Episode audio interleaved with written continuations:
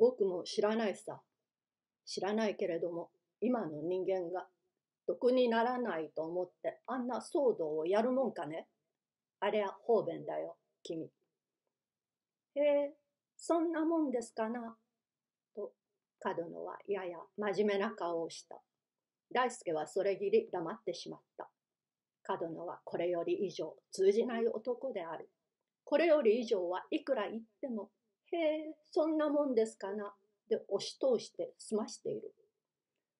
こちらの言うことが答えるのだか答えないのだか、まるで要領を得ない。大輔はそこが漠然として刺激がいらなくていいと思って書生に使っているのである。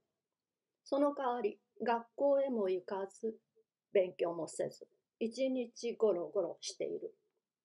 君にちっと外国語でも研究しちゃどうだなどということがある。すると角野はいつでもそうでしょうか？とかそんなもんでしょうか？とか答えるだけである。決してしましょうということは口にしない。また、こう、怠け者ではそうはっきりした答えができないのである。大輔の方でも、角野教育士に生まれてきたわけでもないから、いい加減にして放っておく。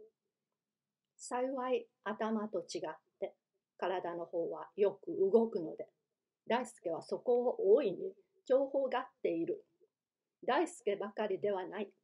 従来からいるばあさんも角野のおかげでこの頃は大変助かるようになった。その原因でばあさんと角野とはすこぶる仲が良い。主人の留守などにはよく二人で話をする。先生は一体何をする気なんだろうね、おばさん。あのくらいになっていらっしゃれば何でもできますよ。心配するがものはない。心配はせんがね、何かしたら良さそうなもんだと思うんだが。まあ、奥様でもおもらいになってから、ゆっくりお役でもお探しなさるおつもりなんでしょうよ。いいつもりだな。僕もあんな風に一日本を読んだり、音楽を聴きに行ったりして暮らしていたいな。お前さんが本は読まんでもいいかね。ああいう具合に遊んでいたいね。それはみんな前世からの約束だから仕方がない。そんなものかな。まずこういう調子である。角野が大輔のところへ引き移る2週間前には、この若い独身の主人と、この居候との間に下のような会話があった。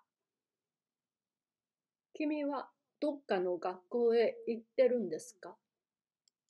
元は行きましたがな、今はやめちまいました。元、どこへ行ったんです？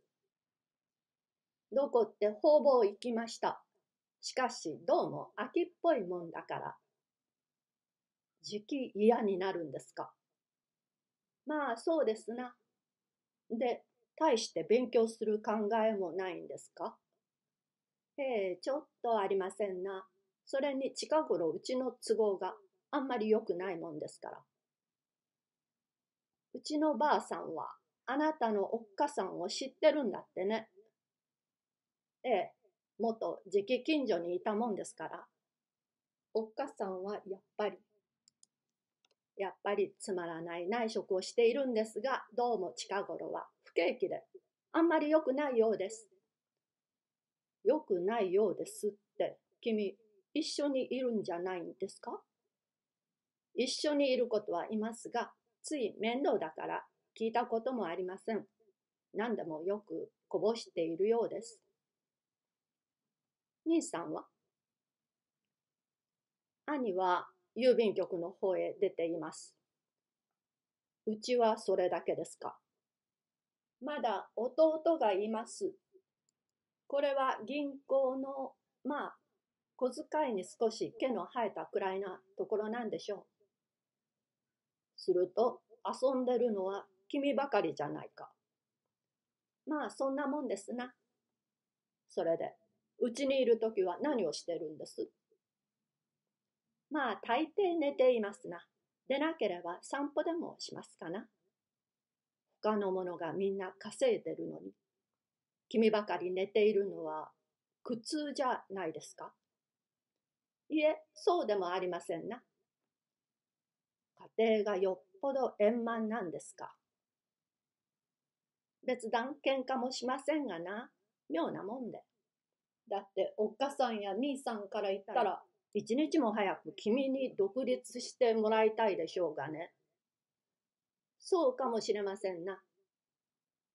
君はよっぽど気楽な性分と見える。それが本当のところなんですか？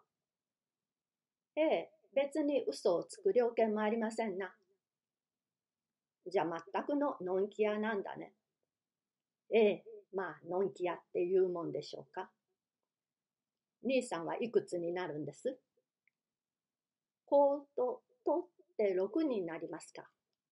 するともう細君でももらわなくちゃならないでしょう。兄さんの細君ができても、やっぱり今のようにしているつもりですか？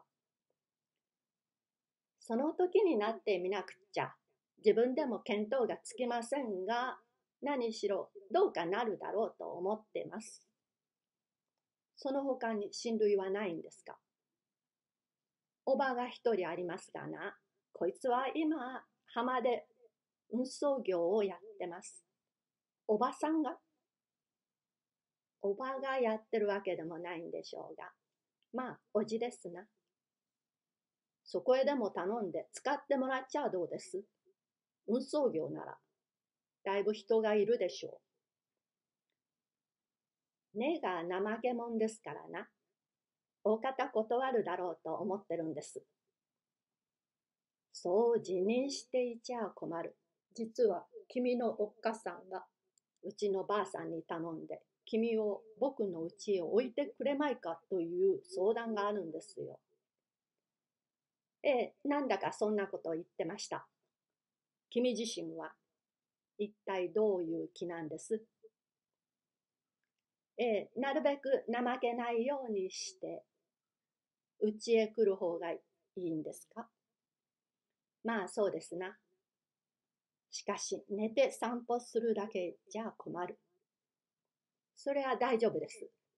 体の方は達者ですから、風呂でも何でも汲みます。